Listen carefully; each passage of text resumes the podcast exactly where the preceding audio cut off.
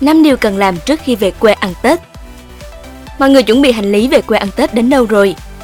Để tận hưởng một cái Tết trọn vẹn, thử check lại xem mình có bỏ quên điều nào trong 5 điều cần làm trước khi về quê ăn Tết sau đây không bạn nhé. Thân chào các bạn đến với series podcast Chuyện nghề của muôn người. Chuỗi podcast được thực hiện bởi Vietnam Quartz, website tuyển dụng số 1 Việt Nam. Chủ đề kỳ này rất hữu ích. Mách bạn 5 điều cần làm trước khi về quê ăn Tết. Cùng lắng nghe những chia sẻ của Uyên là nhân vật đặc biệt trong số podcast kỳ này. Đầu tiên, làm xuyên dọn phòng sạch sẽ gọn gàng trước khi về quê ăn Tết bạn nhé.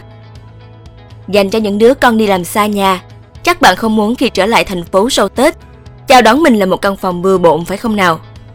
Bên cạnh đó, theo quan niệm phong thủy dân gian, năm mới giữ phòng ở gọn gàng, sạch sẽ, giúp mọi chuyện trong năm suôn sẻ và may mắn hơn. Vậy nên hãy dành ít thời gian để dọn dẹp lau chùi phòng bạn nhé. Đừng quên đổ rác và rút các dây cắm điện không cần thiết vì bạn sẽ về quê dài ngày. Nếu có thể, nên thay mới các món đồ vật dụng đã cũ để đón một năm mới mới mẻ tinh tươm hơn. Thứ hai, sắp xếp hoàn thành công việc và bàn giao trước Tết, lên kế hoạch cho sau Tết.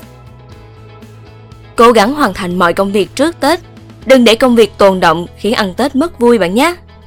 Nếu xin nghỉ Tết sớm, nhớ bàn giao công việc đầy đủ cho đồng nghiệp.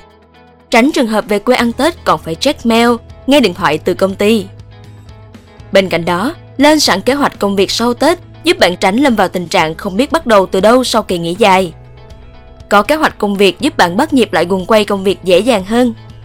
Đồng thời quản lý được mức độ và tiến độ công việc từ trước Tết đến sau Tết. Thứ ba, kế hoạch mua sắm Tết hợp lý. Không nên vắt sức cả năm chỉ để chi cho Tết. Tết đến với bao thứ cần sắm sửa. Nào là quần áo mới, bánh kẹo hoa quả, mâm xôi cổ thịt, quà biếu Tết, vân vân. Nếu không có kế hoạch mua sắm Tết hợp lý và tiết kiệm, bạn dễ lâm vào tình trạng vung tay quá tráng với số tiền cao ngất ngưỡng. Chỉ nên mua những thứ cần thiết. Bên cạnh đó, đừng vì quá sĩ diện mà mua sắm Tết thật hoành tráng để ngân sách bị thâm hụt lớn. Hãy nhớ tinh thần của Tết chủ yếu là dịp sum vầy bạn nhé. Thứ tư, đừng quên quà biếu và thư chúc Tết gửi khách hàng, đối tác, đồng nghiệp. Tết là dịp bạn nên bày tỏ lòng cảm ơn với khách hàng, đối tác vì đã hợp tác ủng hộ bạn trong một năm dài vừa qua. Đó có thể là giỏ quà Tết, chai rượu vang hay đơn giản chỉ là thư chúc Tết. Nhưng tạo ấn tượng đẹp trong lòng khách hàng, đối tác về tấm lòng và sự chuyên nghiệp của bạn.